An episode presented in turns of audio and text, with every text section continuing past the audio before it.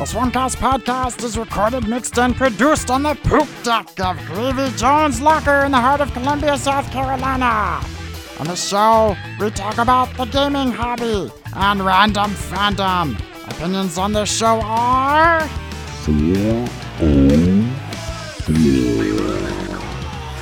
I'm Toast, your Cobalt announcer.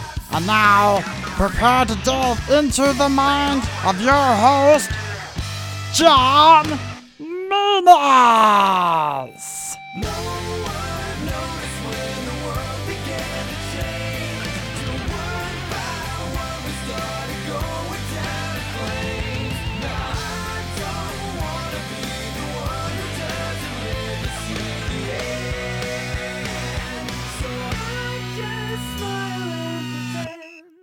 Hey guys, Toast here.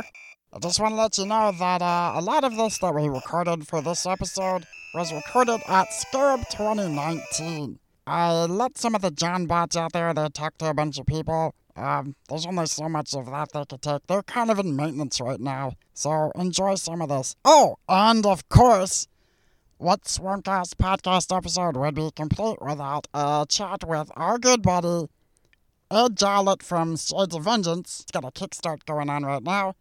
I know it's hard to believe, right? But anyways, it's pretty cool. He's got some miniatures and stuff that he's pitching on this one. So it should be pretty cool. And Tim comes back with the games from around the world for a kids game. So you're gonna get a nice mix of stuff we recorded at Scarab and some stuff that was not recorded at Scarab, but, you know, we'd invite those guys to come to Scarab if they really wanted to. Alright, so I guess enjoy. Yeah. We got a guest. I admit that I'm impressed since somehow tricked someone legit to come and sit and talk some stuff. Hello there, Swarmcasters. Wow, yeah, we'll try that name out on you guys. Why not?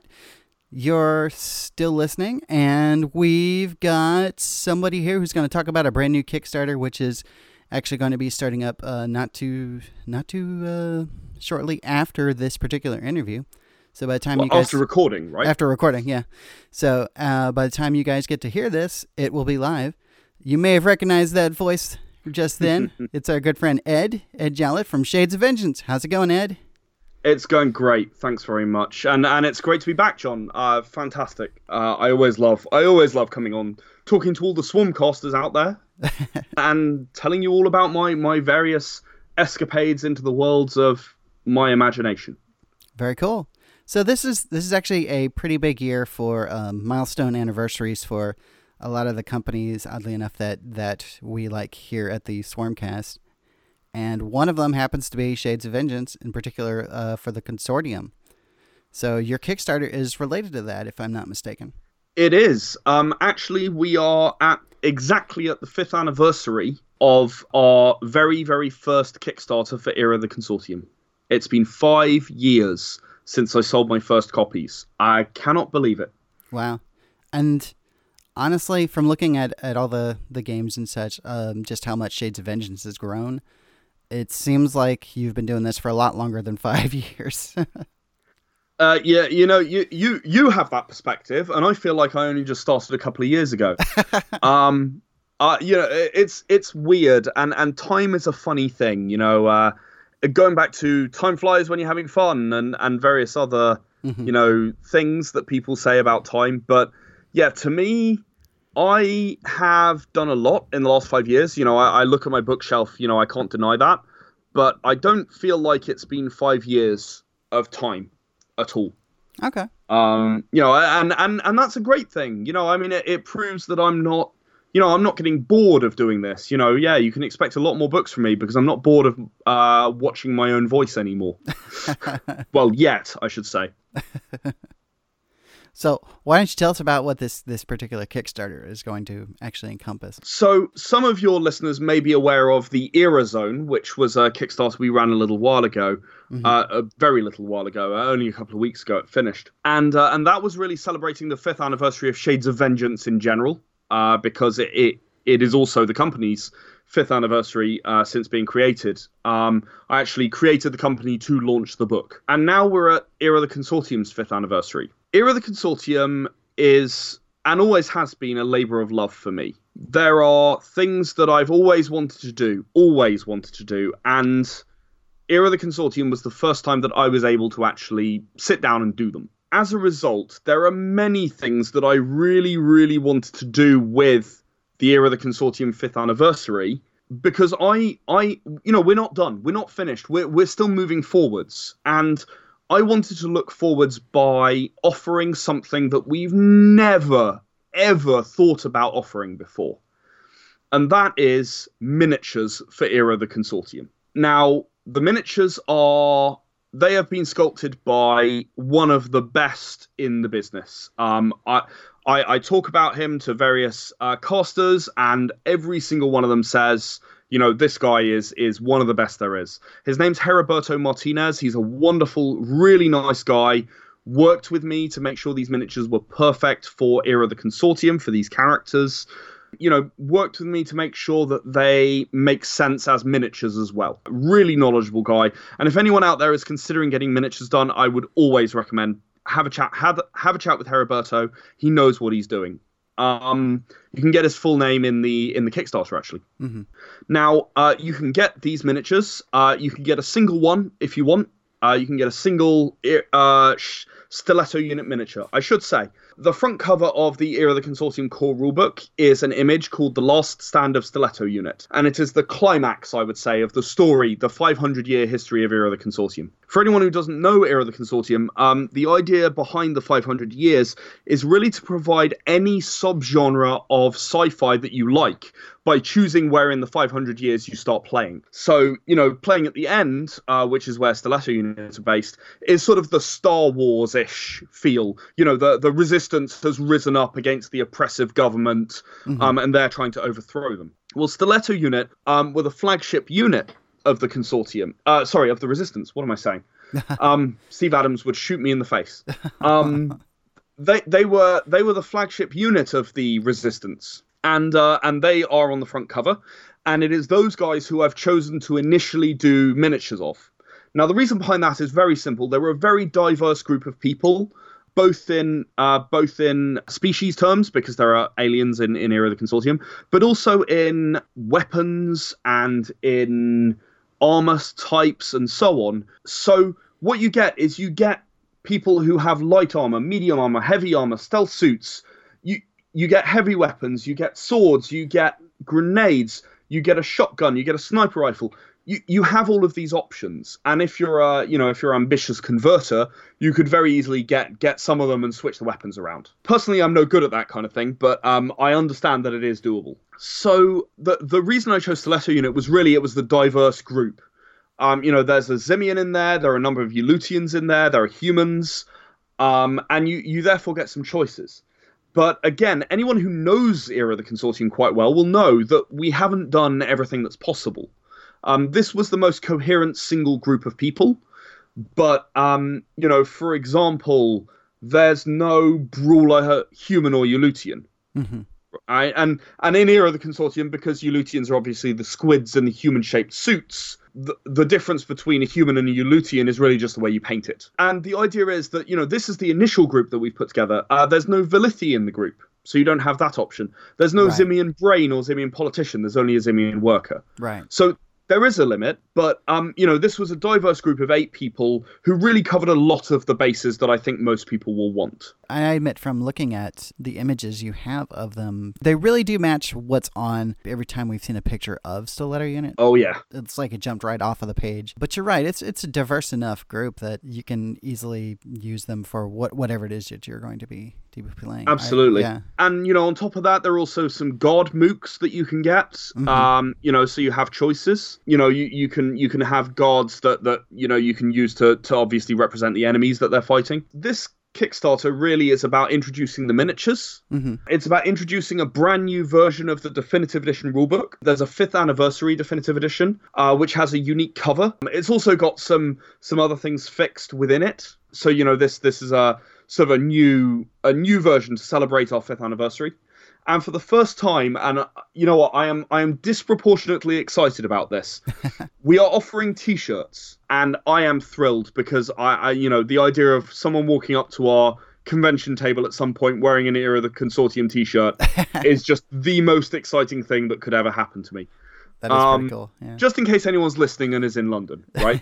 So, yeah, I mean, the miniatures, the 5th Anniversary Definitive Edition, and t-shirts are primarily the things that we're offering through this Kickstarter. Okay. But if you want to catch up with Era the Consortium, you know, if you're hearing about it for the first time, you really want to catch up and learn more about it, all of the expansions are available at Kickstarter special prices. Oh, very cool. This is a Consortium Kickstarter. All of the things that you were able to get, you know, from other Kickstarters, it's still available. You can still get those things. All of the Era games are made with the same rule set. Mm-hmm. You know, they're all fairly cross-compatible. I've talked about it before, but for the benefit of anyone who doesn't know, the rules are modular. So they drop in and drop out based on what is appropriate for the setting. You don't have to learn a lot of new things to go away and play Era the Empowered. You know, it's all there. You already know it. You just have to understand how the same paradigms apply within Era the Empowered. So I think that offering the ability to get those games is obvious and a good thing. So these miniatures, they come unpainted initially. They do. Yeah. There is, it looks like there's going to be an option, though, if you want to get them painted. There's a couple options for that? Yeah, so there are a couple of options. First of all, the amazing, genuinely amazing Angel Giraldez did paint a set of my miniatures. He loved it. He really enjoyed it. And he said some very, very nice things about them. The set that he painted is available. There is one set. It is available to backers. It's just the one. So first come, first served. It's out there. It's available. But if you are, you know, later and someone else has already grabbed them, the guy who did the painting for all of the other photos that are in the Kickstarter of miniatures, he has agreed to paint 10 sets of miniatures. Personally, I think he is phenomenally good. I think they've come out so well. They look really, really good to me. And as you said, they look like they just jumped off the page. He's got the colors down. He's got the, you know, the posing is fantastic. Obviously, that comes from the sculpting, but the painting effort is extremely good. And yeah, he's willing to pay 10 sets. There are 10 sets painted available that I think also, if you want, you know, if you want to paint them or get them painted, because you're a bit of a, well, let's say you're as bad at painting as me, or probably still better at painting than I am. You still want to get them painted. You know, you can get those done, and he is very professional. He's very, very good. I think he's done a phenomenal job, and he will do the same for you. Most of them come in 2 or 3 pieces. Okay. Styx Tyrion is a bit of a monster. He comes in 7. Wow. 4 legs, 2 arms, and a body. Okay. He's a kind of elaborate figure. I mean, Zimians are obviously very, very jointed characters. So, yeah, it's very... he's fantastic. I mean, you put him together and you put him up and he looks brilliant. Yeah. I'm looking at him right now. I'm looking at actually him and there's at least one other character that's in heavy armor. And both Steve. Steve. That's Steve Adams. Yeah. Okay. They both look great. Of course, I'm also sitting here looking at Alex Geider, and I'm like, that's probably my favorite one right there, because I think every time I've played, I end up playing him, and that really just captures that character so perfectly. Oh, it does. It does. I mean, when I came up with that idea for Alex, you know, I was just like, oh, okay, yeah, we're doing this. He's going to be stood there drinking, doing absolutely nothing useful. He's just going to be like, yeah, I'm drinking. I'm busy. With this Kickstarter, I want to reinforce to everybody that however you play Era the Consortium, or even if you're just interested in the miniatures, it's valid, it's fine. You're still a gamer, you're still awesome. You know, and if you like the aesthetics of them and you want to use them for something else, rock on, do it, please. Enjoy yourself. Oh, yeah. That's what gaming's about, right? Right, definitely. But yeah, just to clarify what's in the Definitive Edition rulebook for anyone who doesn't already know. Mm-hmm. So I mentioned the 500 years of playable history, and the original 300-page rulebook has that history. But there were some things that I realized, you know, 2 years later, I decided to add some stuff to the Definitive Edition that included, there are a number of holes in that history where not a lot happens. That's not an accident particularly. I had to cut some stuff to keep it at 300 pages. The Definitive Edition is 420 pages. It's got some more story. It's got some more locations and stuff. It's got some more background to help you out. And it's got a lot more GM advice. There are things that I realized that people needed that, you know, I hadn't realized when I wrote my first book.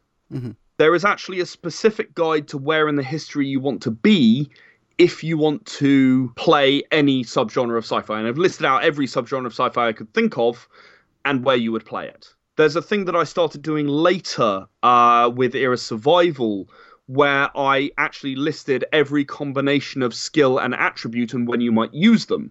And there's one of those for Era the Consortium in the Definitive Edition rulebook that's not in the core rulebook, for example. So there are a few things that do make it a little different from the core rulebook. And as I said, it's 120 pages longer. It was a major step forward when I made it. And I think that, you know, I don't usually spend a lot of time looking back. I think that, you know, this is an update. It is an updated and improved version. And I think that it's worthwhile doing and worthwhile getting, even if you have the Definitive Edition.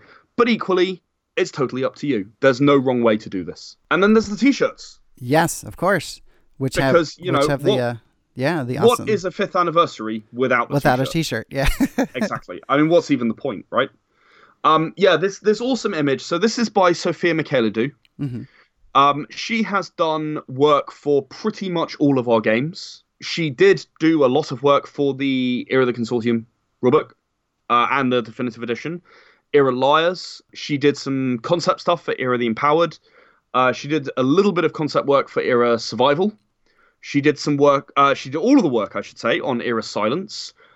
She did a little bit of concept work on Era Balam as well. And she's actually working on another game that is currently top secret that I can't talk about. Ew. So I shouldn't really have mentioned it. But also, if you're a fan of our card games, she did all the artwork for Champion of Earth. She did the artwork for Evil Overlord. Yeah, no, she's been working with us a long time. In fact, for 5 years by an amazing coincidence. Well, more than 5 years, actually. But you get the general idea. Right. Yeah, no, it's fantastic to have her still working with us today. I mean, I can't... There are a number of people who followed us through this entire journey, and I literally cannot express how grateful I am to them. And that doesn't make me any less grateful to the people who come in later, you know, who support our work. Uh-huh.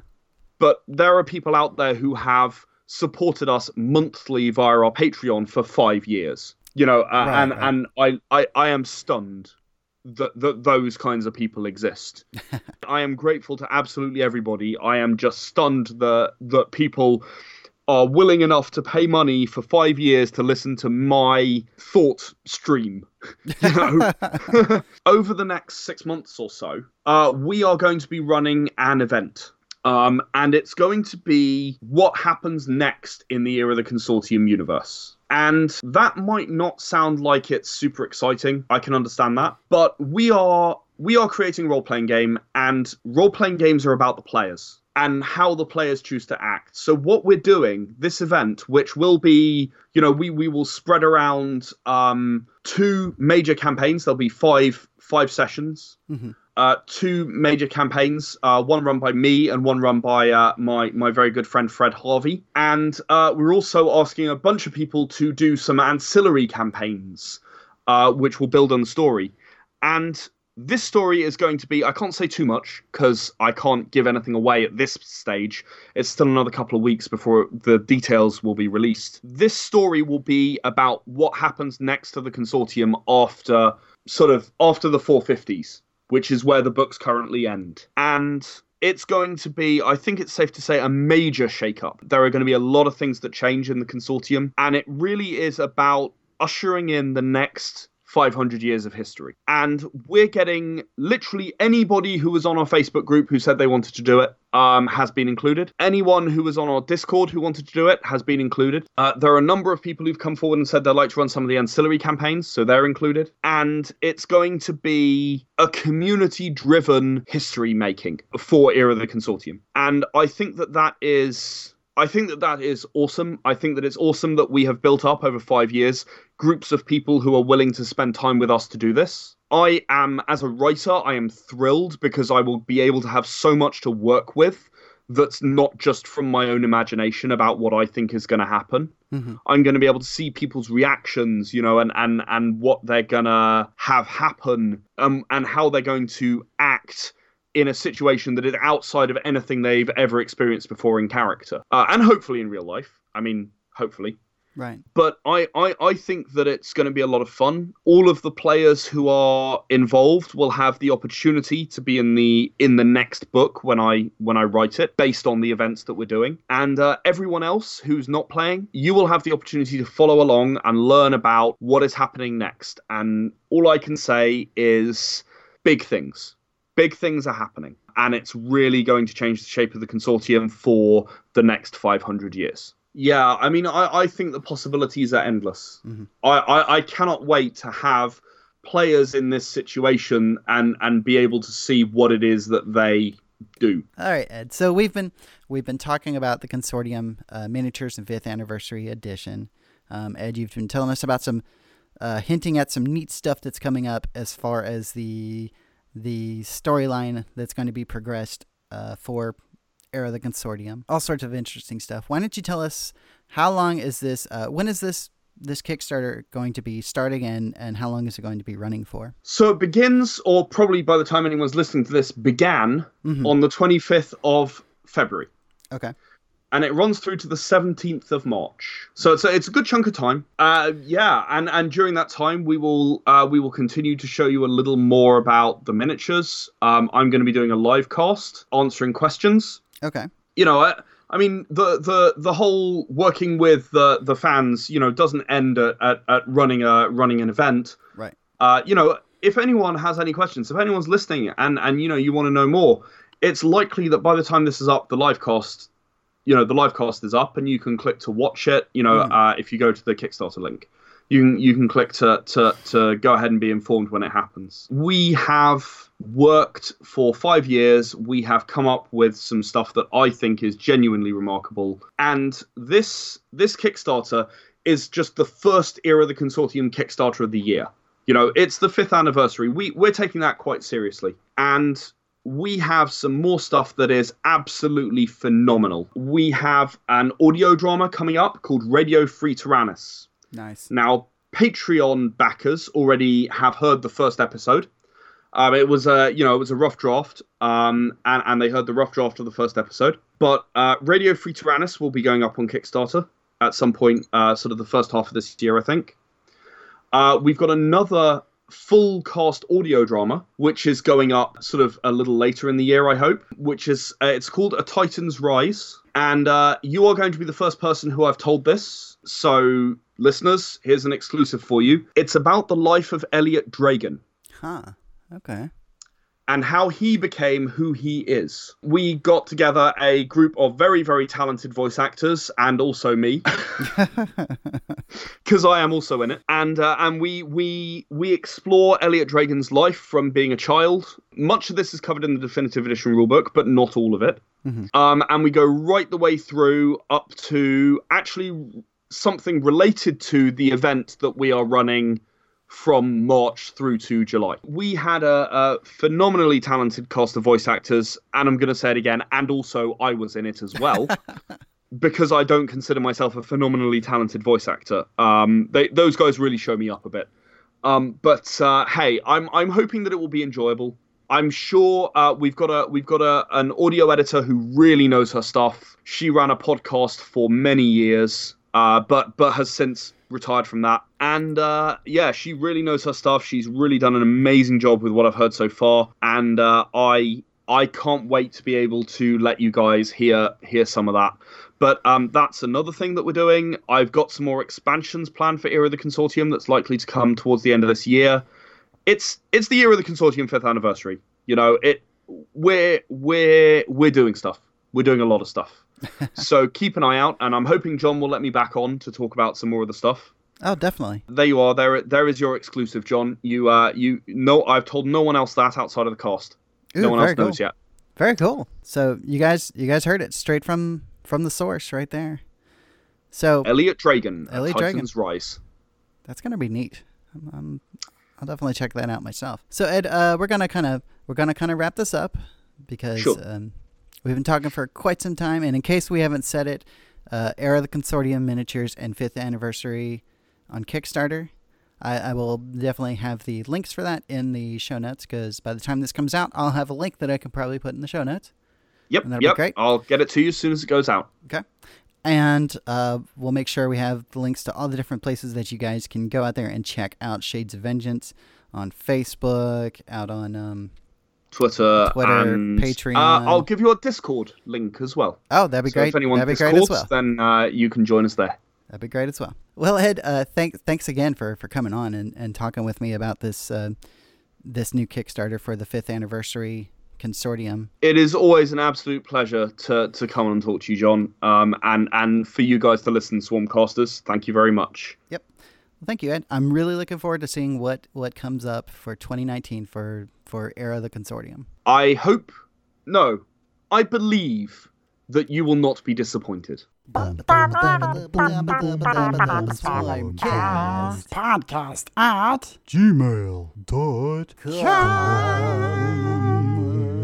Swarmcast Podcast brings you games from around the world. Hello everyone, and welcome to another episode of Games from Around the World. And recently I've been thinking that a lot of the games I've been reviewing on this segment haven't been really kid-friendly. And today I decided to correct that.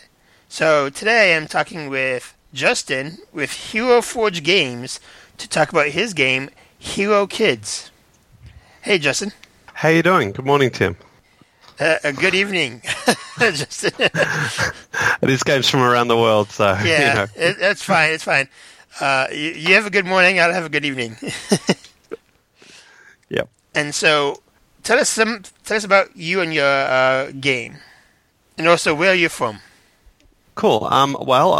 You might be able to tell from the accent and from the morning thing here. I'm in Australia. I've been in Australia all my life, and I have been a role-playing game designer for maybe 5-7 years or something, and you know, I started. I used to work in the video game industry actually, and I worked in the video game industry for a long time. And along the way, I've had a love for role-playing games, and I decided that I would design some role-playing games. And so along the way, I designed a kind of a D20 sort of heartbreaker, and then after that, I started a family, and you know, as my kids kind of reached the right age, I decided that that there weren't very many games targeted at kids, and so about 4 years ago I designed Hero Kids specifically for my kids, and been working on it ever since, as it turns out. And I design games under the Hero Forge Games kind of label, so I have a few different games that I support through that. So what exactly is Hero Kids? Like, is it, what kind of setting is it, and what age groups is it for? Yeah, so Hero Kids is a fantasy role-playing game designed for kids aged 4 to 10, and it plays with, you know, it's a traditional sort of Dungeons and Dragons style role-playing game. There's a game master, and then kind of aimed at 1 to 4 kids. So if you have just one kid, you can play it, or if you have multiple kids, you can play it as well. And it takes a traditional Dungeons and Dragons style approach to role playing with kids, in as much as, you know, since I designed Hero Kids, there's actually been an explosion of kids game, you know, and there's more that are targeting the kind of storytelling aspect of it. But Hero Kids is focused on A, the storytelling, but B, the mechanics, and it's kind of that kind of transitional game that takes kids from the storytelling through the mechanics, and you know, as they grow older, probably transitions fairly well into traditional role-playing games. Is it only a fantasy setting? Because I see you do have a sci-fi setting as well. Yeah, exactly. So, you know, I started with fantasy setting, and you know, there's a ton of ventures and characters and things out for the fantasy kind of side of Hero Kids. But I also did a space adventures one, which has, you know, again, like a bunch of heroes that you can kind of download for it, as well as I think it's got 3 adventures for that as well. So, you know, it's mainly the fantasy one. I think that, you know, when you look at what people want to play, especially in role playing games, you know, 90% of people want to play traditional D&D style fantasy, and not as many want to play the sci-fi stuff. But then these days, you know, you have you know, the Star Wars kind of resurgence, and you have Star Wars Heroes, and you have, again, this long-standing or kind of resurgent interest in sci-fi as well. So So that's another area that I support for Hero Kids through the space adventures side of Hero Kids. So what are the mechanics of the Hero Kids game? Yeah, so the trick with Hero Kids, which was to design a game that works for quite young kids, you know, when they're 4 or so, but also can scale up to older kids, you know, when they are, you know, 6 is vastly different from 4, and 8 is vastly different from 6, and at 10, you know, again, that's vastly different from all of those, and it's where you start to cross over into adult game territory. So Hero Kids, the first thing it does is it comes with a bunch of pre-made adventures if you buy the whole bundle, but it also comes with pre-made heroes. So the kind of core of the game comes with 10 of these kind of archetypical fantasy heroes. You know, you have warriors, you have hunters, you have warlocks, you have kind of rogues and brutes, and these come each on what's called a hero card. So it's a little kind of half a sheet of paper sized card which has the actual character artwork, and each of the characters comes with particular capabilities they have. These abilities, they have either strength, or they have kind of dexterity, or they have intelligence. So I tried to distill down that kind of role-playing game experience into the minimum number of these attributes. And in each of these attributes, each character will have 1, 2, or 3 dice associated with each of them.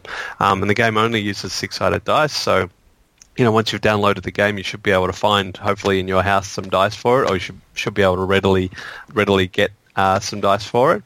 Yeah. So, for example, if you think about the warrior character in it, the warrior, you know, has kind of 2 dice in the strength and melee attack ability, and they have 2 dice in their defense as well.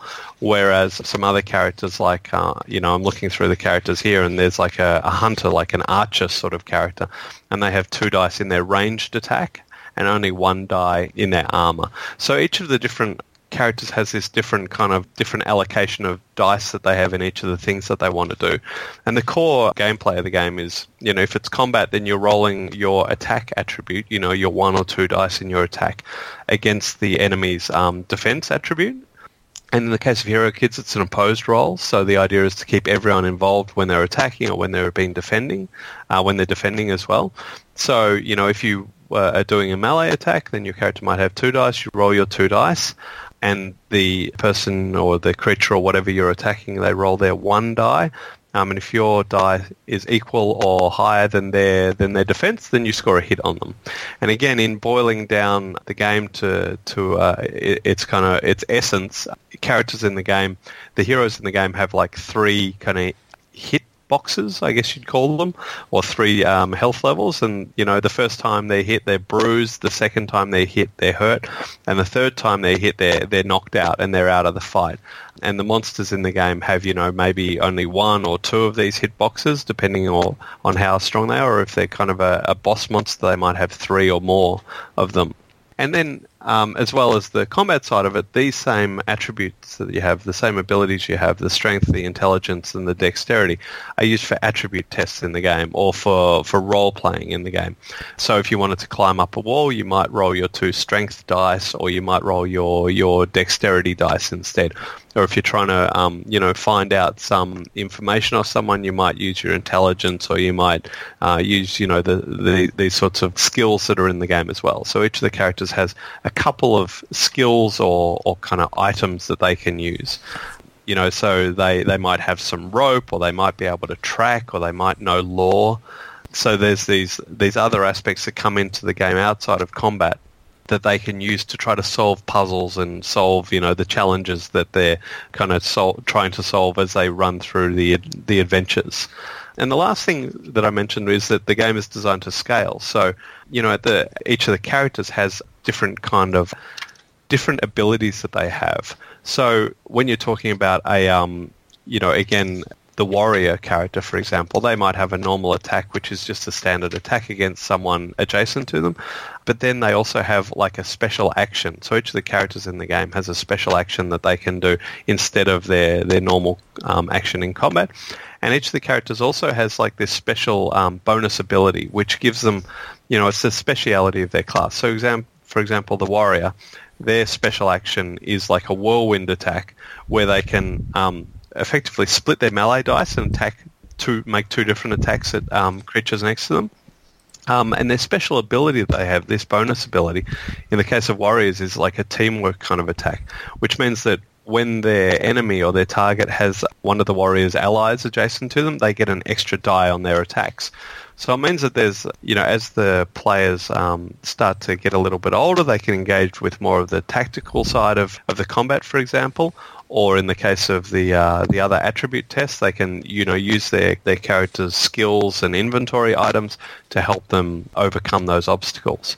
So again, it's trying to scale from, you know, younger 4-year-olds who might play the game, you know, in a very mechanical way or in a very storytelling way, all the way up to, you know, to 8 or 10-year-olds who are virtually playing the game the same as you would play something like D&D, where you have lots of special actions, where you have an inventory, where you have special skills, and where you're engaging in the game as you would a traditional role-playing game. So it's essentially the same, all the rules are there to begin with, but you just don't use all of them with the 4-year-old that you would with a 10-year-old.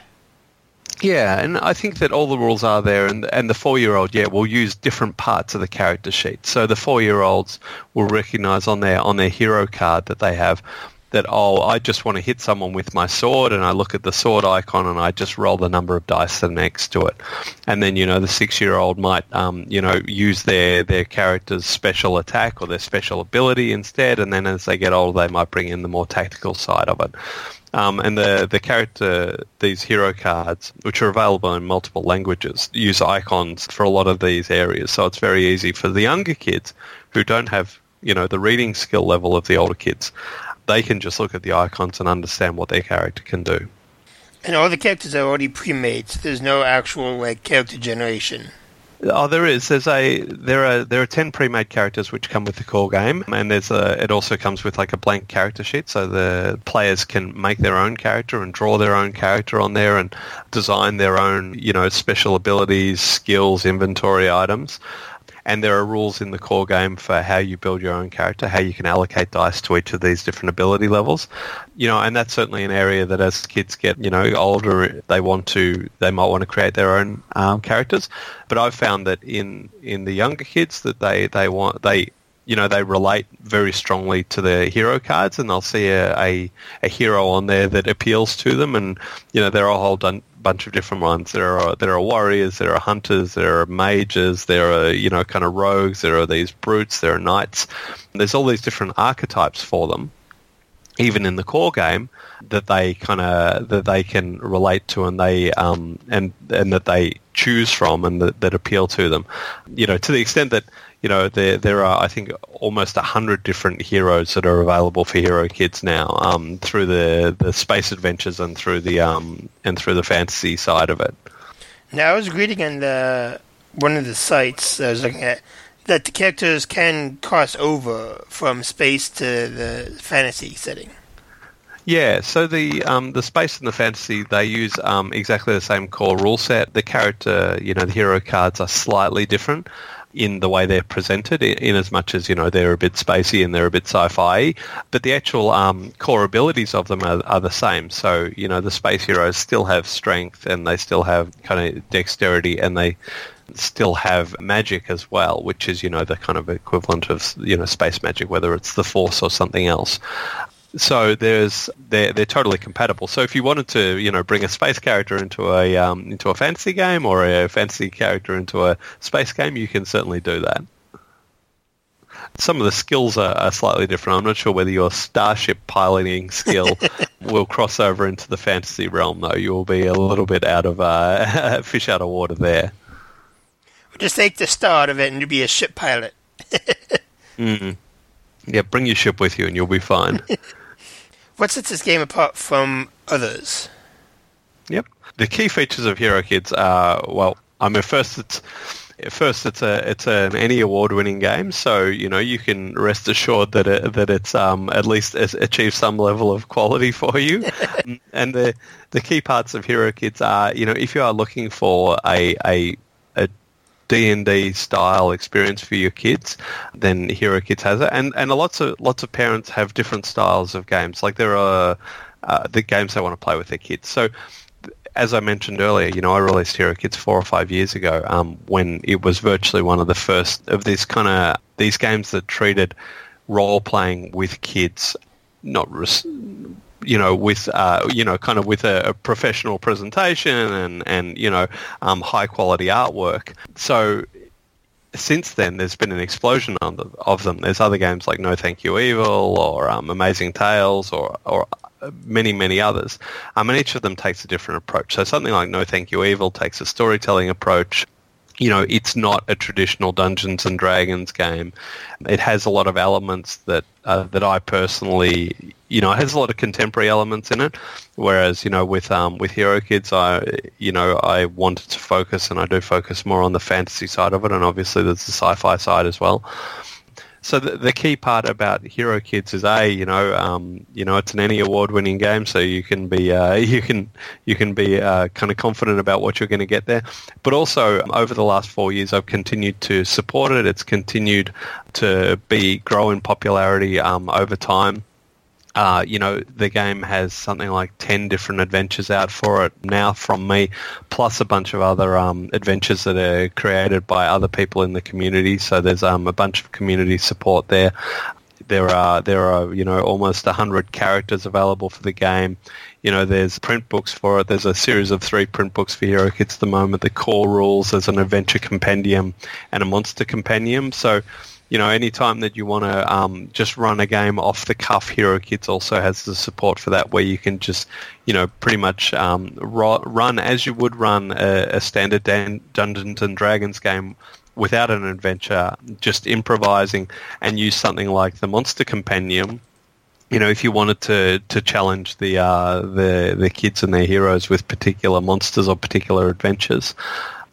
I think that's the main things that set it apart, and also, you know, the price is pretty good for the PDFs. There's a bundle which includes all of the Hero Kids fantasy adventures, monsters, characters for just $20. So that's a pretty appealing price point for what amounts to a huge amount of content. Yeah, it's cheaper than most games or even just some expansions. Yeah, exactly. And that was the idea. Like, I always wanted to make sure that, you know, that there weren't barriers for people playing games with their kids, you know. Like, I wanted to make it so that it was accessible.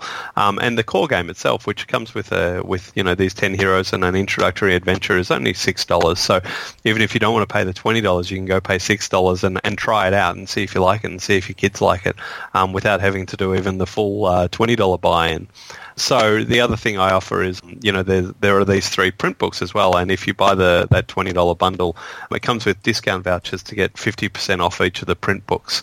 So that can be a great deal at that point as well. Yeah.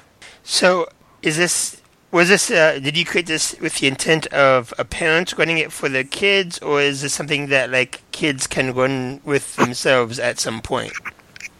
Yeah, I certainly created it at the time as a parent wanting to run it for a kid, and the parent occupying that role of the game master.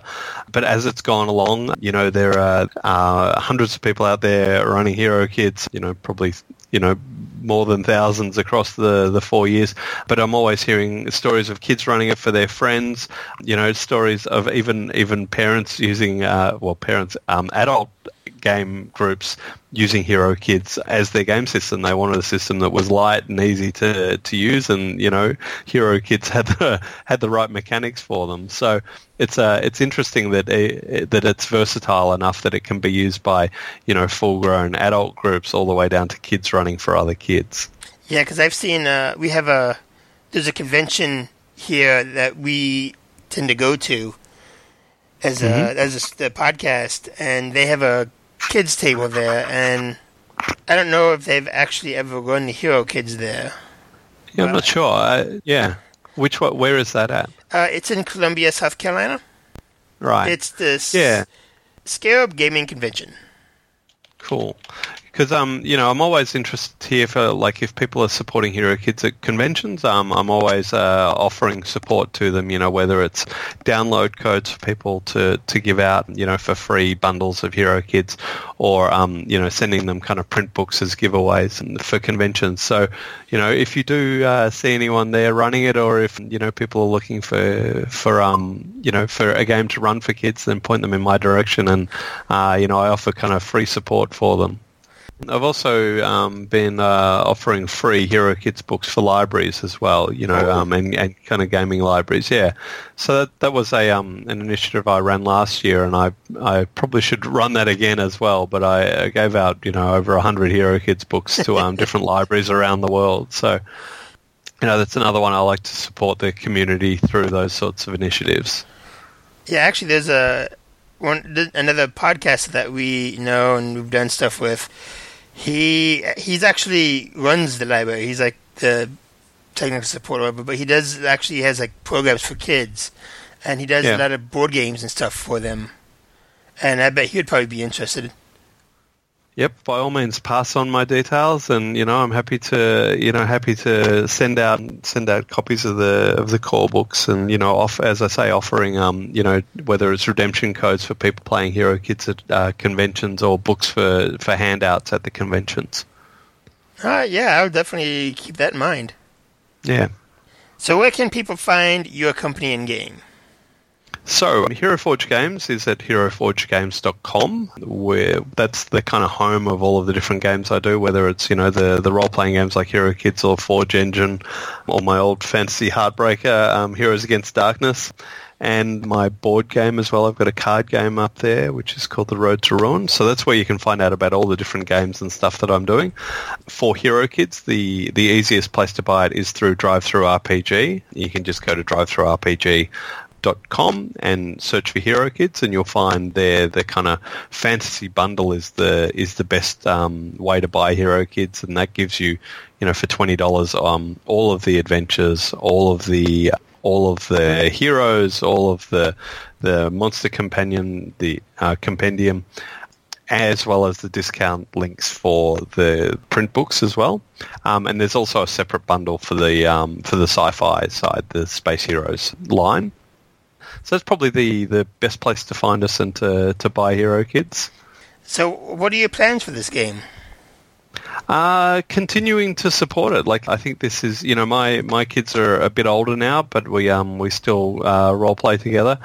And I'm working right now on a new adventure for Hero Kids. I took a bit of a break from adventures for a while. I was concentrating on you know the monster compendium, the adventure compendium, and more heroes. And I went back to the community, you know, a few weeks ago, and I said, "What do you guys want? You know, what do you want? Do you want more monsters? Do you want more heroes? Do you want more adventures?" And they said overwhelmingly they want more adventures. So I'm back working on adventures at the moment. I should have a new adventure coming out in July, I think, which is next month.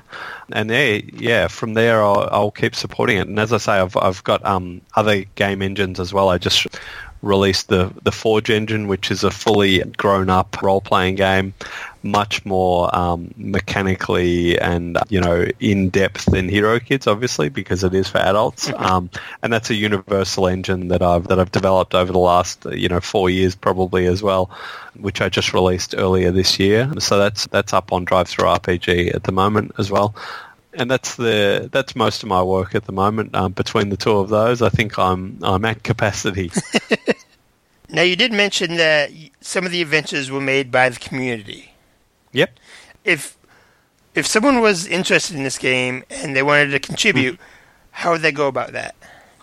Yeah, so there's the simplest way is that in my Hero Forge Games area on DriveThruRPG, there's a Hero Kids compatibility license, and basically it gives you a Hero Kids compatible logo that you can put on your adventures. And it's a free license, by the way. All it is it just kind of affirms what your rights are and what my rights are. You know, so I have the rights to the Hero Kids name, for example, and the Hero Kids logo, and it gives you a particular logo that you can use on your products. But generally speaking, I think a lot of creators are wary and of making compatible products. But I always tell people all the time, your fundamental right is to make compatible products with other people's game engines, and there's a lot of confusion about this in the world. So anyone can go and make a Hero Kids compatible adventure or characters or monsters or whatever, as long as they don't infringe my art, the intellectual property that I own, such as the logo or the art that I have. But what the compatibility license does is it gives people some certainty about how they can approach it. So there are a ton of Hero Kids compatible ventures and other things. In fact, if you go and look on DriveThruRPG in the rule system section, you can search for Hero Kids in the rule section, and it will show you all of the products that use the Hero Kids rule system. And there are, there's a bunch here such as Adventures in Bayhaven. There's a bunch of different equipment and different adventures and other expansions that are available from people other than me. So if you want to create for Hero Kids, go download the compatibility license, and then you can go and sell your stuff on DriveThruRPG, or give it away, or give it away on your website, and you can make money from it as well. All right, that sounds really awesome. Look forward to actually trying this out one day. Cool. So this has been another episode of Games from Around the World, and we have been talking with Justin with Hero Forge Games about Hero Kids. Thank you again, Justin. Thank you for having me on, Tim. The RPG Pharaoh's Challenge returns once again to ShushCon. 4 game masters are going to compete for the title and a few other prizes in this competition of GMing skills and, as in some cases, player wrangling. Competitors are going to receive the gaming system Saturday, March 23rd, and then at noon, they will be given their random elements to create a gaming scenario to run at 1 p.m. That's 1 hour to prepare a game to run, based off of a system that I'm pretty sure none of these GMs will have ever seen before. The GMs are going to be judged on how well they convey the system's rules to their players, how well they incorporate their random elements, and how well they react to what their players can throw at them. Guest judges, or Hands of the Pharaoh, as it were, are going to include myself, John, the Kobold Dude Manus of the Swarmcast podcast and Scarab Gaming Con infamy, Ruby, I Make Little Kids Cry at Games Jones, also of the Swarmcast podcast and Scarab fame, Tim, the Doom That Came to Sarnath Martin of Swarmcast, Games from Around the World, and GMing notoriety. And, of course, last year's ShushCon RPG Pharaoh's Challenge winner, Chris, I Don't Need No Stinkin' Nickname Bell. But wait, the players participating in the Pharaoh's Challenge, that's right, the ones who are going to be giving their GMs the most interesting experience, are going to experience a game unlike anything they've ever encountered before. One that will truly run them through all the various mazes of GMing and such. And they'll have a chance to win possibly other prizes, like maybe a golden dingus or a lime green MacGuffin. Whatever the heck those are. Anyways, check it out. That's the RPG Pharaoh's Challenge at ShushCon, specifically on March 23rd, but check out the entirety of ShushCon March 22nd, 23rd, and 24th in Polly's Island. Hey everybody, here's a bunch of jerks sitting around talking about stuff. So hey Swarmcast listeners, we're still here at Scarab 2019, and kind of a rare treat. I actually have Dan Delmater, I think I got it right that time. Yep, you got it right. He's actually here. We've got him on the mic, and I didn't have to trick him to get on the mic this time. Yeah, I'm usually stupid busy and not able to come by, and it's unfortunate. But I keep passing by John and like, hey, I want to come by and come by say something into a microphone with you. That'd be fun. So you've got something very interesting, very special to talk about that I believe. Well, I'll let Dan tell it in his own words. Okay. Well, I want to start off by saying that. I have in front of me a special promo card for I Drank What, which is, for those who don't know, a game that's been around for at least a decade, I believe, if not more. I Drank What has been around for a while, and it's been really, really popular at this convention and others. Mm-hmm. So I have a special promo card here that was just completed, really, before this convention.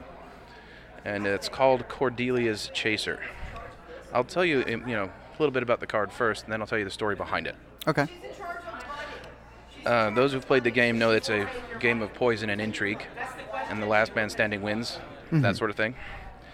Here's the mechanic on the card. You play when you're poisoned. Reveal the top card of the wine cellar. If it's a wine card, you're no longer poisoned, though you may be poisoned again this turn.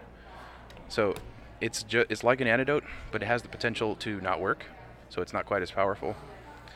But this is, every time I've shown this card to people, they're like, wow, it's just like an antidote. And I'm like, well, yes and no. Yeah. It's close. It's pretty darn useful. Something that if you get in your hand, you'd want to keep. You know? But anyway, so here's the story behind the card. And it is, unfortunately, a bit of a sad one. My brother, his wife passed away early December. And she was, 35. It was like the most rapid, aggressive cancer that some of these doctors have ever seen in 40 years of practice. Right. 4 oncologists going around, and they said as much. Oh, wow. They had to send a sample of the cancer to somewhere to get it studied. It was that weird. So super sudden and unexpected. Nobody saw this coming. My brother's wife's name was Rena. And John and Rena, for a brief time, were actually a part of Empire Games. Okay. So, we knew the people from Empire. We were on, good terms with them and everything. They may have left the company sort of on maybe bad terms between each other, but they were still friends. Right. Rena did some art for them. Very artistic person. John was very much, the business-minded person who was trying to help them on that side. Okay. That was their involvement. So after Rena's passing, I went down to Florida from South Carolina to be with him in his house and help out any way I could. And I was there for like 8 days. And when I came back, I called up David Pendragon, who's one of the main people for Empire Games, and said, I want to do a special card for Rena. And I came up with the name Cordelia's Chaser. Cordelia was Rena's favorite RPG character name. It was frequently reused and something anybody who played RPGs with her would know. Right. I came up with the name. I told them to do some sort of mechanic that related to potential saving from poison or something. They came up with the rest of that. And they chose a profile picture from one of her Facebook profile pictures, of which she had many really good ones to choose from, for the card art. The art is usually all black and white. They chose in this one to keep her hair color red and the color of her lipstick on the picture, which is, by the way, a really beautiful... It is. Very beautiful shot of Rena. That's a very nice shot, yeah. I wanted to do this because, I don't have a lot of money. I gave my time and my effort to help my brother after his wife passed. I did all I could, really, for him in that way, just to be there and maybe do things. Right. But, I felt like I could maybe do something more, something special and unique. And that's what this ended up being. I mean, it was what? Early December. Yeah, second week of December, maybe. Right. When I made that call to Pendragon. Right. Okay. And here I am on the first day of Scarab. On Friday, like the middle of like January. January. Yeah. And it's done. They gave me a clear hardbox case here. Full of those things, and they said they have more. Wow. It was done that fast. There were some feels. I can imagine. Yeah. I got him on a video call. I got John, on a video call. Oh, okay. That night, by the way, Rena's funeral was actually Sunday, so it was yesterday. Oh, wow. So I got him on the phone before then. Right. And had to show him. Look, he had no idea. This was something I did without John's knowledge at all. Oh, wow. I showed it to him, and I grabbed everybody over there. It was at Empire. And, I got them all on the video call as well. So I think it gave him a happy thought. That there's a special commemorative promo card in a game that she liked, and basically a company that she was a part of, too. Right. So now it's an actual thing, and I'm going to mail some of them to John. I'm just glad I got that video call and told him, because it was the night before Rena's funeral. I wanted to give him a happy thought. Yeah. I think we did that. Yeah, it does. It definitely does seem like that. So and if you're somebody who likes to play I Drank What, this is a promo card that you can only get at conventions where Empire Games will be. Okay. They are going to have them. Oh, or nice. You can, you know, find me and talk to me about it. And you'll have I might be able to do that. Okay.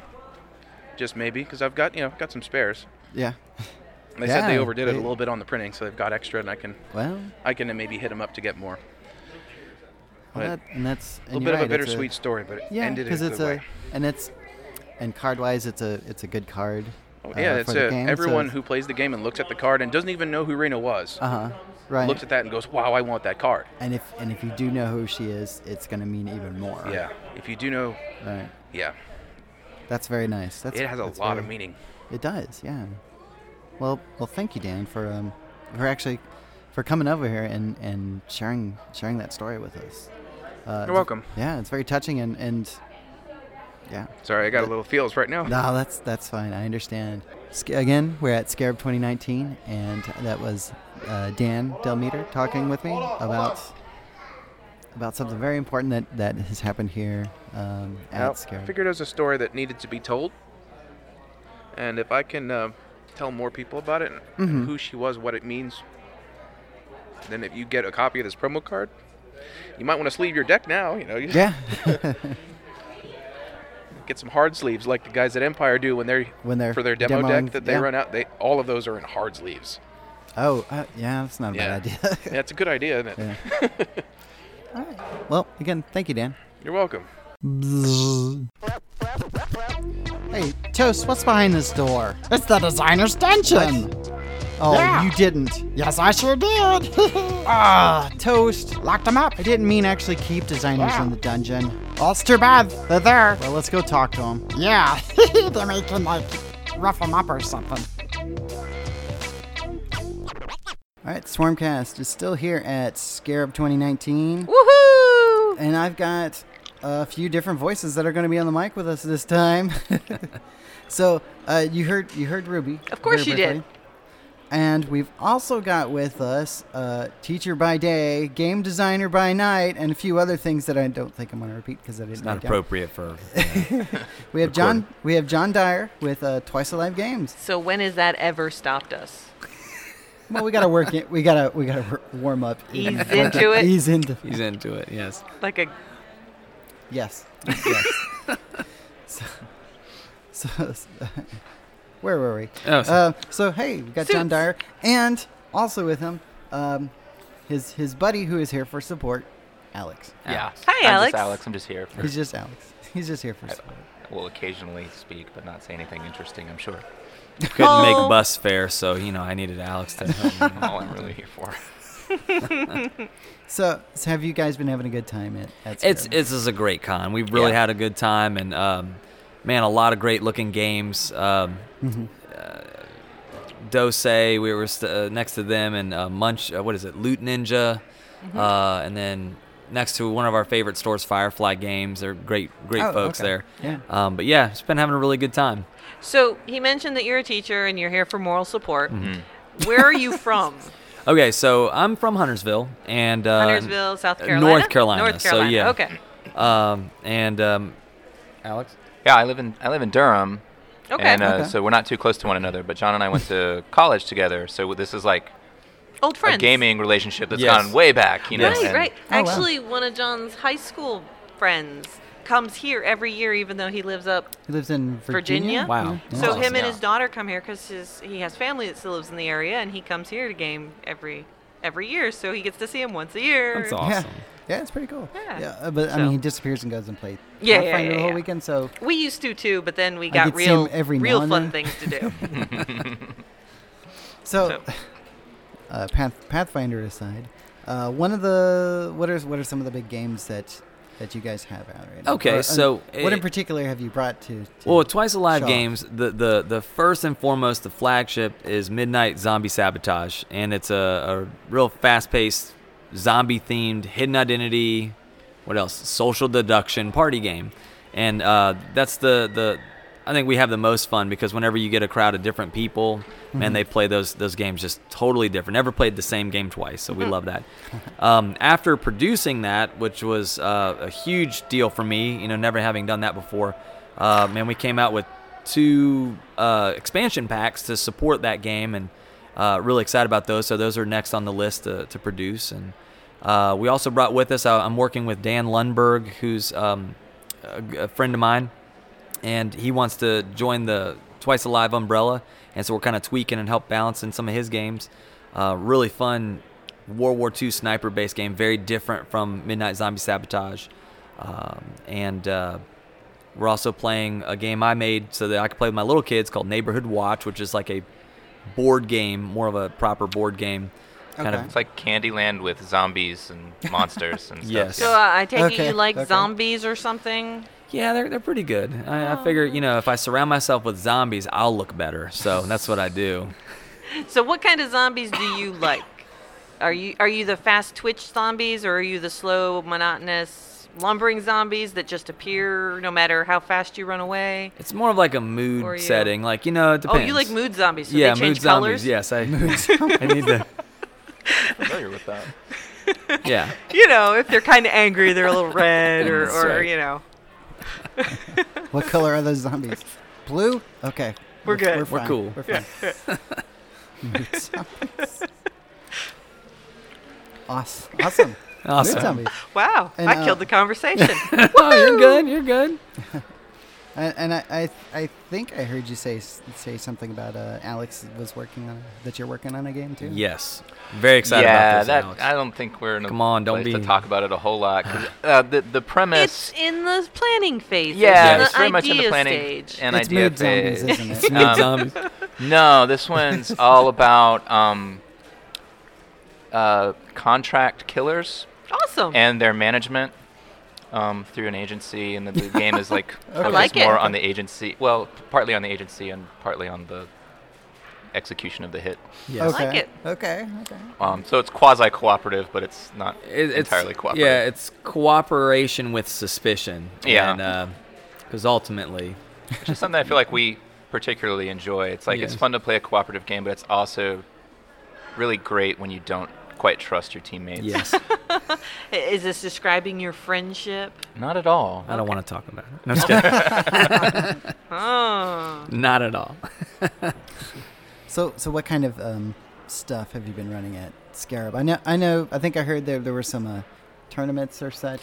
Yeah, we were running our Midnight Zombie Sabotage tournaments. We had our custom Scarab exclusive prize giveaways, and it was great. We had some familiars from other cons, all the way up from Statesville, North Carolina, to Mega Moose back in the summer, who came and signed up for those. Nice. And so it was great to see those familiar faces, and had some pretty high energy games. It was great. And then we kind of just stayed with that. They don't like losing to one another. They wanted to be the best, and so we had to stay on that. But yeah, that's pretty much it. We just ran the two tournaments today. Okay. And. But you had a good turnout, I hope. It was good. Yeah, we have a good time, man. Just seeing a lot of new people and a lot of people here, so that's awesome. And with the rig we bring with our little stuffed zombies and everything, it tends to... I gotta say, it looked more impressive than the other demo people's. Yes, and so. I'm just waiting for that day when I get pulled over and the cops see the dead-looking bodies in the back of my car. And they just go... You're going to have to come with us. We're going to have to let you off. We'll let you off with a warning this time, but... Well, you know, your car does have all sorts of decals of zombies across it. It's noticeable. Yes. People might get the wrong impression. Right. Hey, I hear you guys deal with zombies. Can you come over to my house? Yes. You know, I got one in my crawl space. Yeah. Do kids' birthdays. It's good. Yeah. They don't invite us back. You know, that's going to be a thing. I'm surprised it isn't. What do you want? What do you want for your birthday? Hipster zombie birthday. Like, Hipster zombie birthday. Oh my gosh, that's right up there with the mood zombies. I know, right? Yeah, it's good stuff. We're gonna get T-shirts at least. Right. So you know you can get those. Wow. What are they? Not the Del Sol shirts. The color-changing shirts in the heat. You know. Oh. The light. Ooh, there it is. Oh, there right. There it is. Yeah. I don't know how you get them. I know you can. get that. You buy them at a store. Do they make that in underwear, or is that just a shirt thing? I don't know, but... color-changing underwear in the sun. Thinking really hard about this one. I was going to say, color-changing underwear, I can change the color of my underwear pretty quickly. Right. It's kind of a one-way change, though. If you're lucky. That's weird, of course. Yes, I'm sorry. That's okay. So board games, we're all a little punch happy after being very busy for a couple days. Yeah. So today has been an incredibly busy day. Probably one of our more busy days in a while. I think when we came back from someplace, I think it was in the morning, when we saw you guys loading up. Mm-hmm. I was like, where do we park? Oh, right next to the Twice Alive Games. Yes, I saw y'all. You're right. Good, because you're right. It's not hard to miss you guys. Yeah. I like that. Yes. Yeah. So that's pretty cool.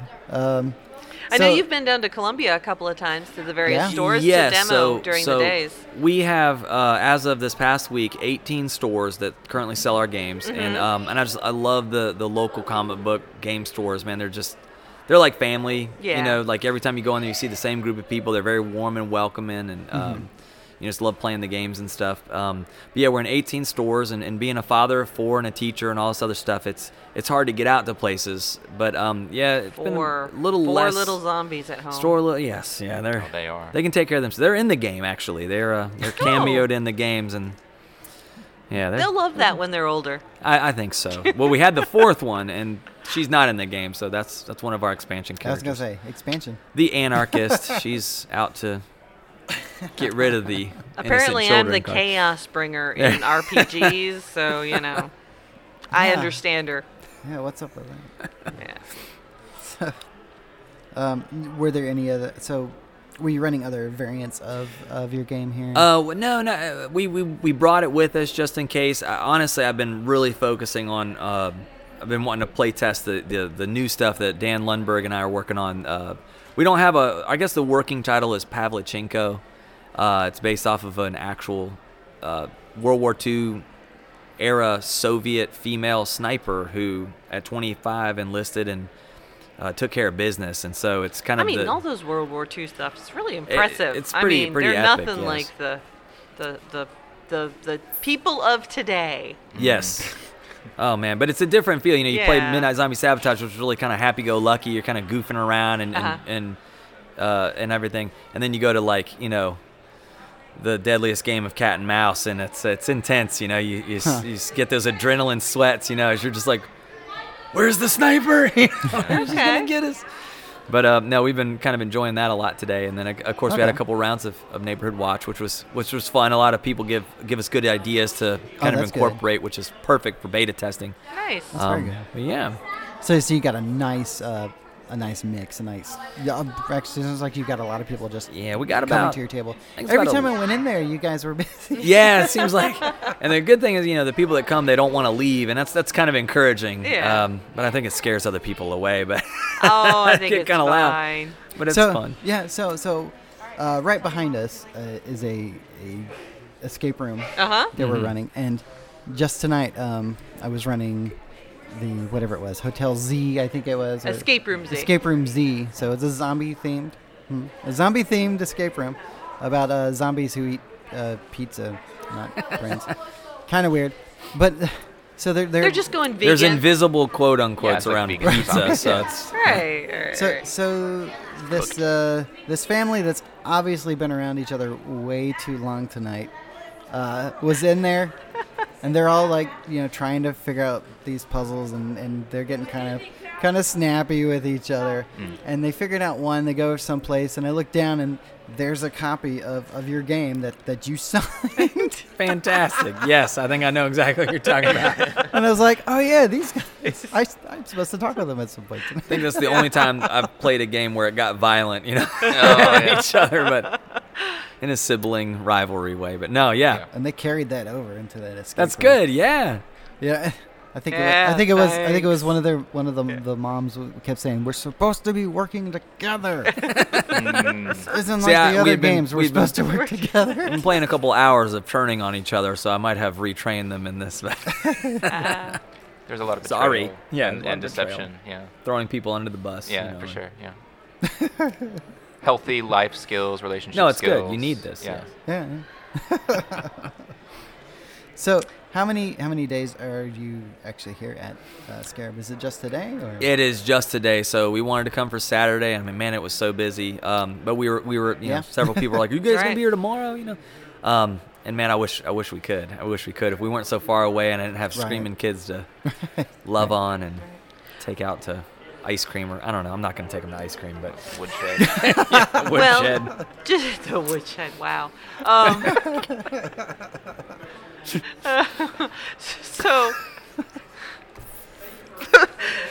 So we are a family-friendly con, and even if your wife isn't necessarily into that sort of thing, gaming or whatnot, we do have other things like crafts and escape rooms. Yeah, I saw that people were building wands, I believe, earlier today. Right. We just finished watching. And we do have a pretty good kids track, so anyone from ages, I think they say 13 to like 5 or 5 to 8.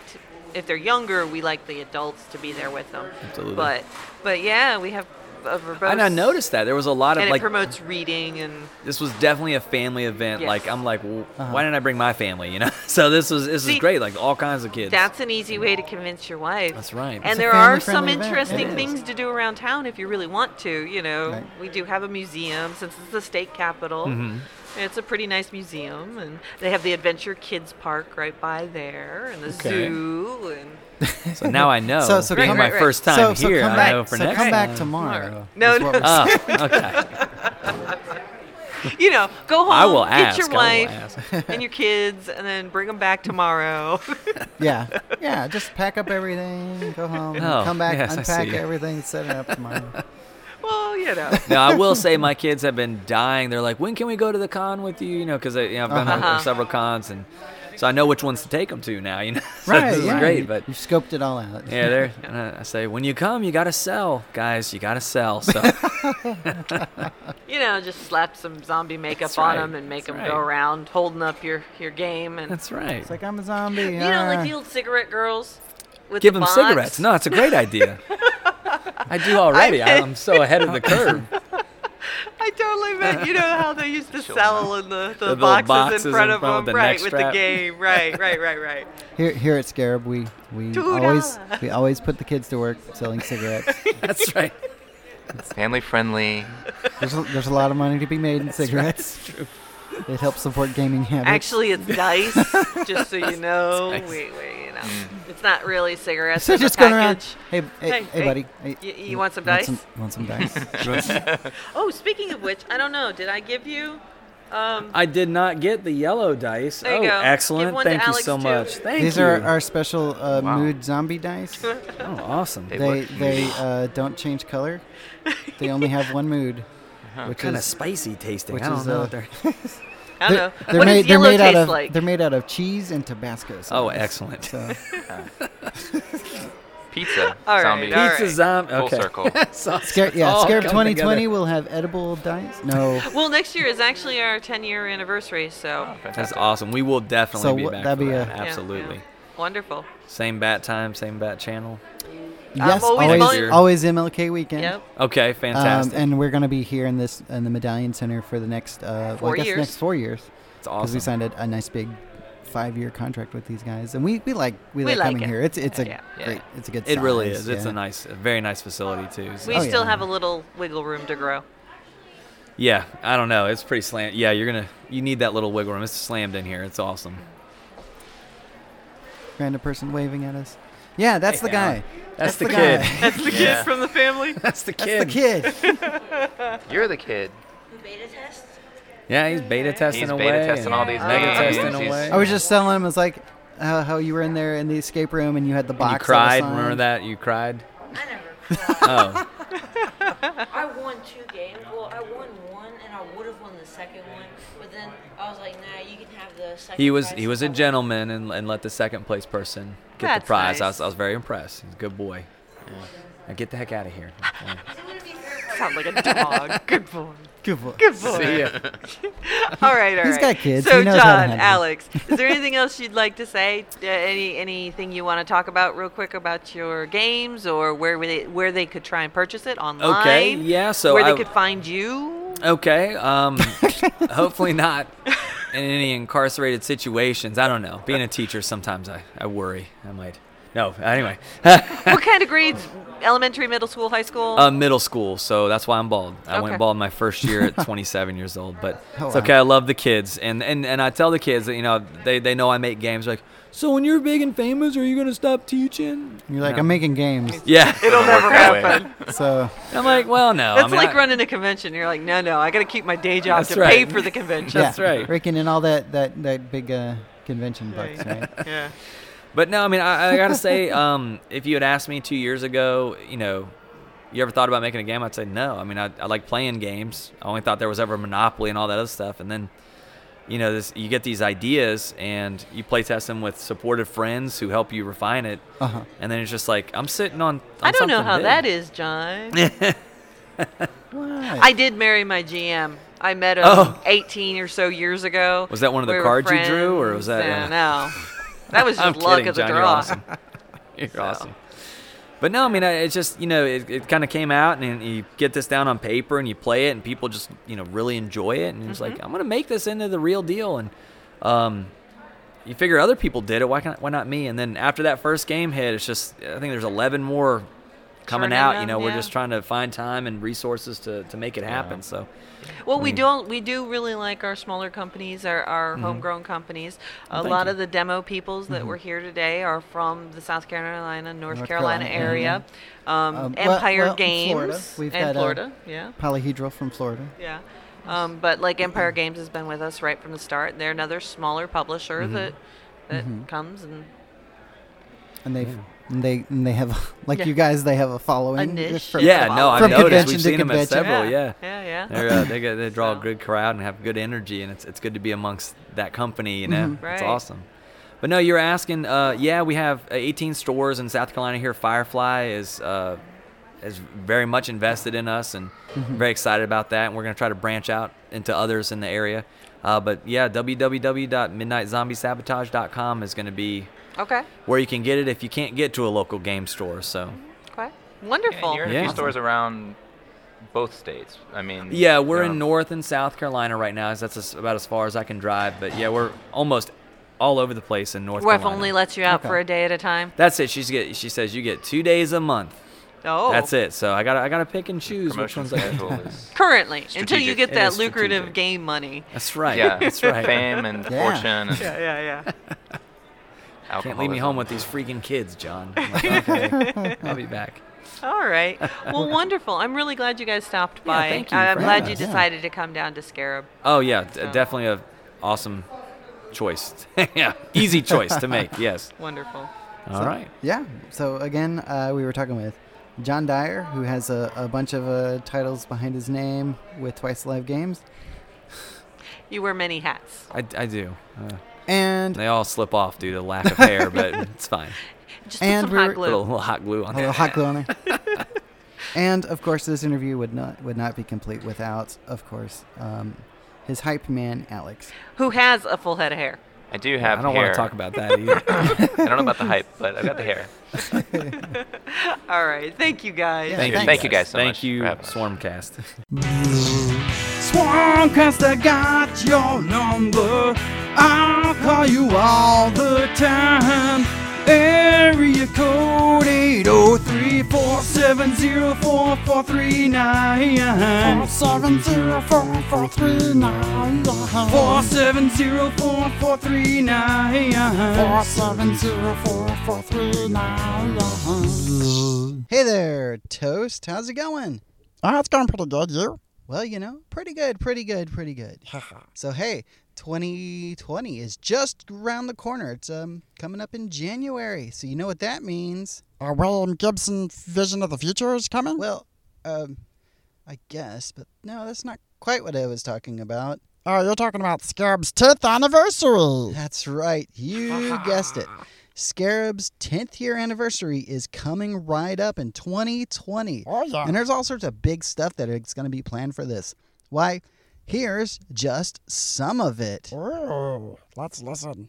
In Scarab 2020, we're going to have the return of the Warhammer 40K tournaments. And we're also going to have, of course, the welcome return of Wormhordes, as always. Some Battletech. Those guys are always cool. And we're also going to be welcoming Guild Ball to the scene. So if you're into miniatures, come check out Scarab 2020. We're going to have all sorts of stuff going on. It's going to be great. Also, don't forget to check out Scarab on all of their social media outlets. They're on Facebook, Twitter, they're on Instagram.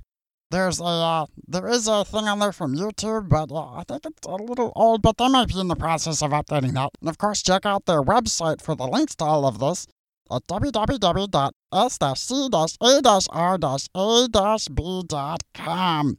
That's right, Scarab with a bunch of dashes in it. Ah. Swarmcast has board game reviews for you, yeah. We got the good, bad, and other stuff to tell you. So listen up to our board game review. You'll really like it, or I'll make you eat your shoes.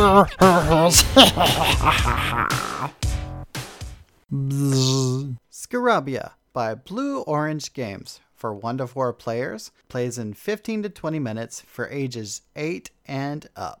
As the head of an international archaeological team, it is your job to establish camps across the four corners of the globe and uncover the long-lost golden scarabs of Scarabya. Scarabya is a tile-laying puzzle game in which your goal is to score scarabs by positioning your tiles such as they can create enclosed zones of 1-4 squares. Each scarab in an enclosed zone is worth a number of points equal to the number of squares in its zone. Players all play the same tiles in order. Each turn, a new tile is drawn and all the players simultaneously place their copy of the tile on the individual boards. The game is over after all 12 tiles have been drawn and either placed or discarded. The player with the most points wins. All right, we're here at Scarab 2019. And with me at the table, I have Kelly. How's Hello. It going? It's hey. Good.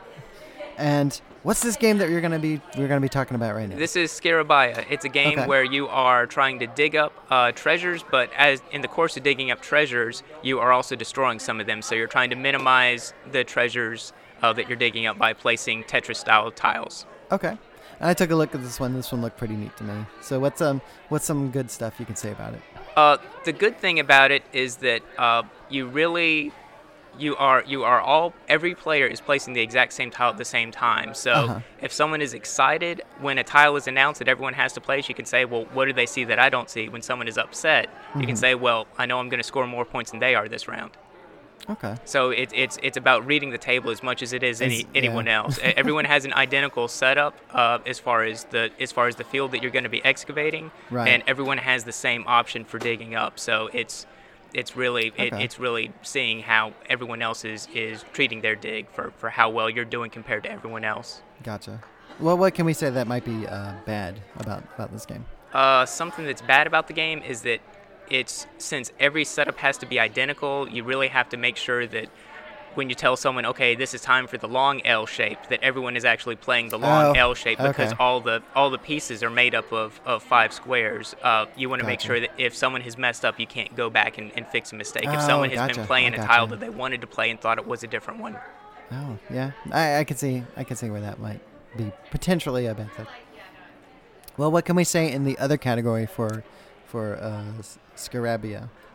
The other category, this game actually included a solo play variant, and so when I was teaching myself I was learning the rules of the game after I checked it out while everyone else was finishing up their game, I went ahead and played the solo variant, and the solo variant is the exact opposite of the game. I didn't realize that until we were playing, because in the solo variant, you're having to play all your tiles to cover up all of the treasures on the board instead of leaving as many uncovered as you can, because you're playing as the ancient civilization trying to bury everything. Oh, neat. Yep. So that's pretty cool. Everything that I figured out when I was learning the game to teach everybody else did not help me when we were actually playing for real. So it was total opposite. Oh wow. Okay. Well, cool. Well, thank you, Kelly, for sitting here and talking to me about this game. Was there anything else you wanted to say about it? Or? No, I'm having a great time here at Scarab, and anyone listening, if they're not here or have plans to be here next year, they should be here next year. I like the sound of that. All right, thank you. Thank you.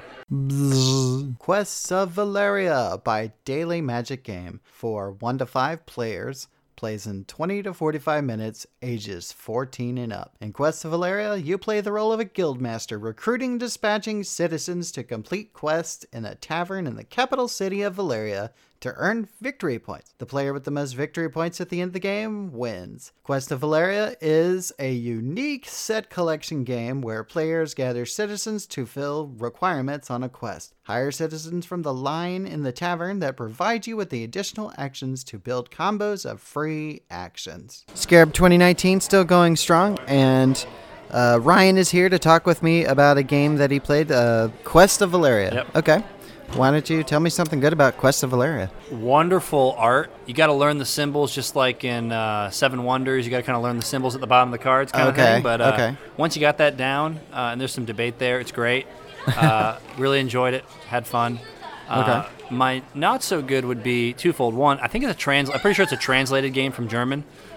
So there's some. I want to say you're right. So while fun, there's some debate on some of the rules just because of how they're translated. Oh, gotcha. But it's fun. And then my other would be, it's not your typical. So it's a drafting game where you're pulling in cards and then you're buying stuff with your cards, and then your cards let you accomplish quests.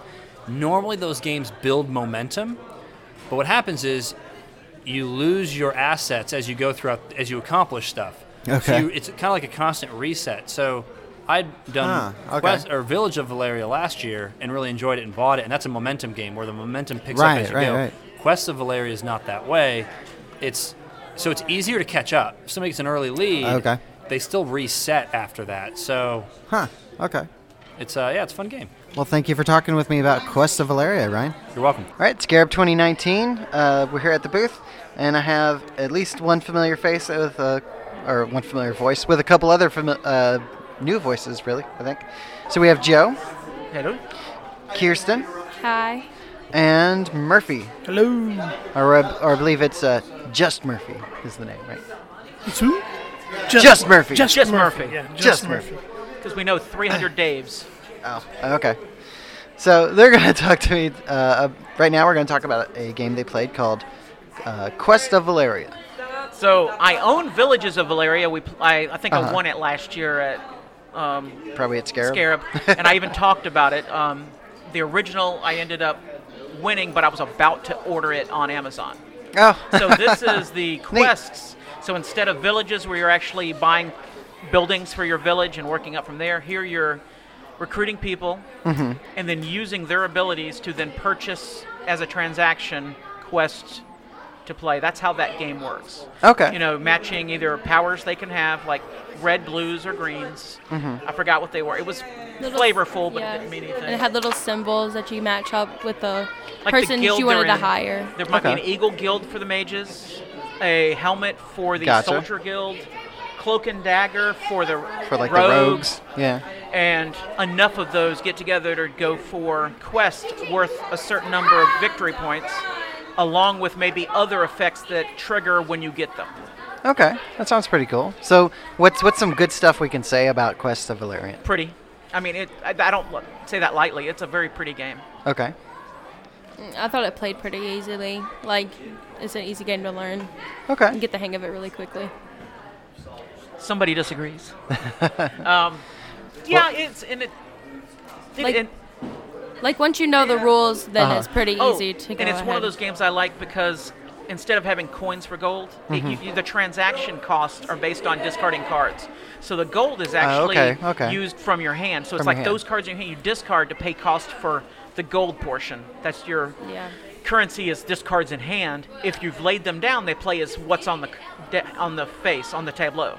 Gotcha. I didn't actually like that part. I'd rather have coins. All right. Well, then I guess this brings us into what we thought was bad about the game.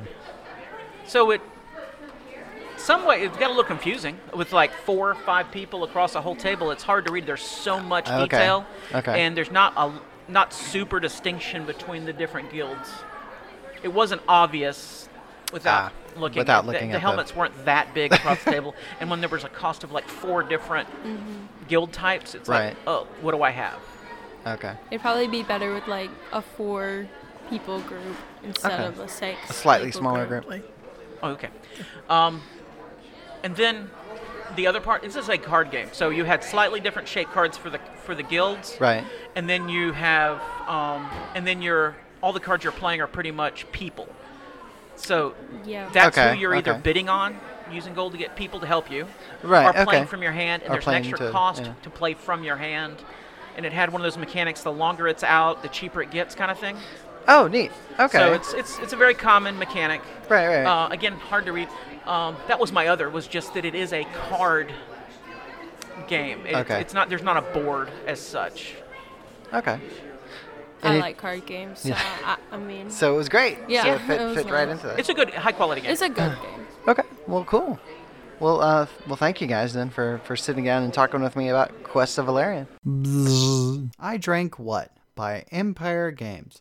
For 4 to 10 players, plays in about 15 minutes for ages 13 or up. And I Drank What? It's the party of the year, and all your worst enemies have been invited. You have brought along a bottle of poison to help spice the evening up. Funny, so did all the other guests. With all the witty banter and bumbling of the staff, you've lost track of which glass of wine was poison. The only thing certain is that someone's going to die, and the survivors will have a good laugh. It's all in good fun, so long as you have the last one. So, propose a toast and drink as if there were no tomorrow, because for you, tomorrow may never come.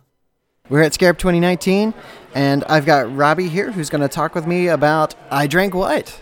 I Drank What? It's basically a drinking game with a disclaimer. Don't drink while you're doing this. Don't poison yourself because they have a poison card, and basically you're invited to a drinking party. Your enemies came too. You brought a bottle of poison, but you don't remember which one it was. Everyone else did the same. But honestly, the good part about the game, they're always adding something new. Because yesterday, I did the base set. It's pretty fun because I had this rounds on me, and I was safe. Because automatically, I started off, I was like, I put down the... no, that was my next turn. I asked Bo to drink with me. I'm like, Bo, drink with me. He's like, sure. We both were safe. The next time it was my turn, I put this rounds on me. Okay. Then I kept on drinking with them. I collected a large hand, and I realized one thing. I couldn't lose that hand. But with the newer versions, they're always adding something new. This year, they added new wine cards, where originally you have a wine card. Ooh, draw one. Or it's poison, and you die. Right. But now you have a card that says, cannot be poisoned. Basically an oops put into a wine card, which basically gets rid of your card. Okay. And then there's... I already said that. There's give a card away, steal a card, and discard. Okay. But honestly, the bad thing about it is the lack of space. They have like a small circular table, and I'm like, why couldn't they have a larger table? Because... supposed to fit 12. Okay. So just the fact that you need more space for it.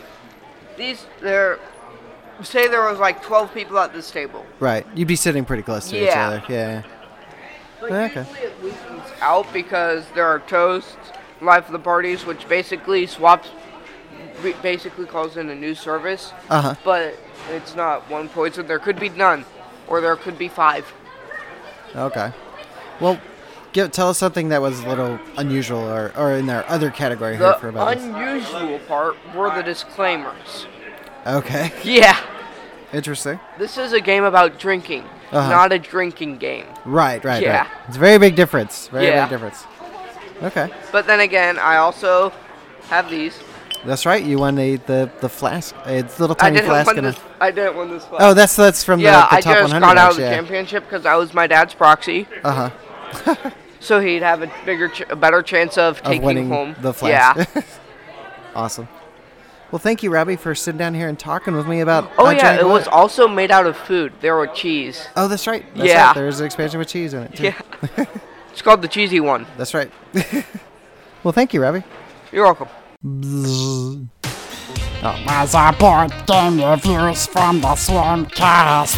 If you don't like it, then come over and kick your tail. Tail! Toast meant to say tail. Toast one. Ooh. Why do you do that? Oh, yeah. Well, everybody, the show's finally over. That's it. You can go back to your normal life again, though it's probably never gonna be the same. You can find the Swarmcast podcast on Facebook and Twitter. Tell us what you think. Heck, give us a good review on either iTunes and TuneIn, Stitcher. Heck, I think we're putting stuff out on YouTube now, if that's kind of your thing. Anyway, subscribe, like, whatever, all through those different guys. Or you can grab the RSS feed from our website, which is swarmcastpodcast.com. That's all one word. And you can also email us at swarmcastpodcast, again one word, at gmail.com. Why not? Or you can leave us a message at area code 803-470-4439, and we'll probably play it on the air if you're lucky, maybe. So, until next time, keep on gaming, and when you think of toast, think of me! Music on the Swarmcast podcast is by I Fight Dragons at ifightdragons.com, MC Lars at mclars.com, The Droids at droidsmusic.bandcamp.com, and Steampowered Giraffe at steampoweredgiraffe.com. When he was a boy, he wanted to play down by the sea. At age 13, every day after school, he would always sail around the lake. All the people would stand and stare as he sailed around with precision and care. His bicorner hat and the way he would stand, he looked just like a navy man. All the townsfolk would gather and say and sing away. Captain Albert Alexander, he'll be a brave seafarer someday. But that Captain Albert Alexander, he'll go down in the waves. By age 24, he had left the shore and was sailing for the Queen. On a dark starry night, Albert awoke to the sound of his captain screaming as he was drowned. The Navy crew was taking a lick, pirates had invaded the ship, but Albert with one aimed harpoon ignited their rum with a spark, and soon flames drove the pirates away. The Navy said, Captain Albert Alexander saved his crew from pirate slaughter. But that Captain Albert Alexander, he'll go down in the water. Now everyone dance, dance, dance, dance.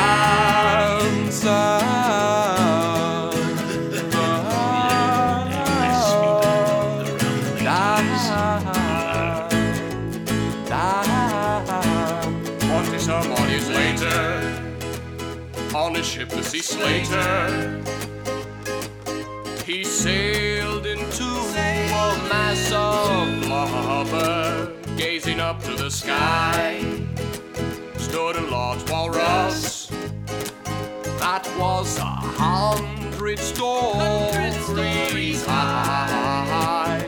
It meant no harm. The walrus was in a great deal of pain. It suffered from a tusk with tooth decay. Albert threw his anchor round its tusk. With a little bit of pulling, it was out by dusk. The walrus thanked Albert and sang as he sailed away. Captain Albert Alexander, Alexander, friend to sea urchin and me, but that Captain Albert Alexander, he'll go down in the sea. Had a ripe old age, lightning struck from the sky and split Albert's vessel.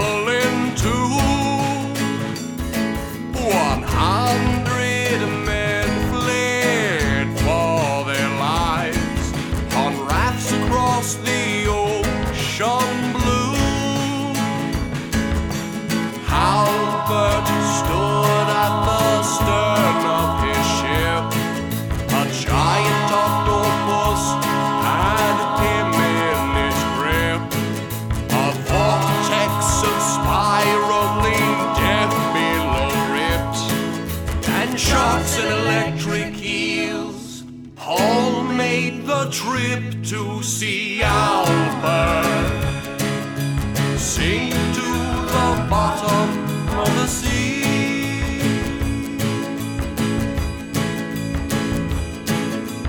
Just before he went down, he called down to his crew, it's obvious that my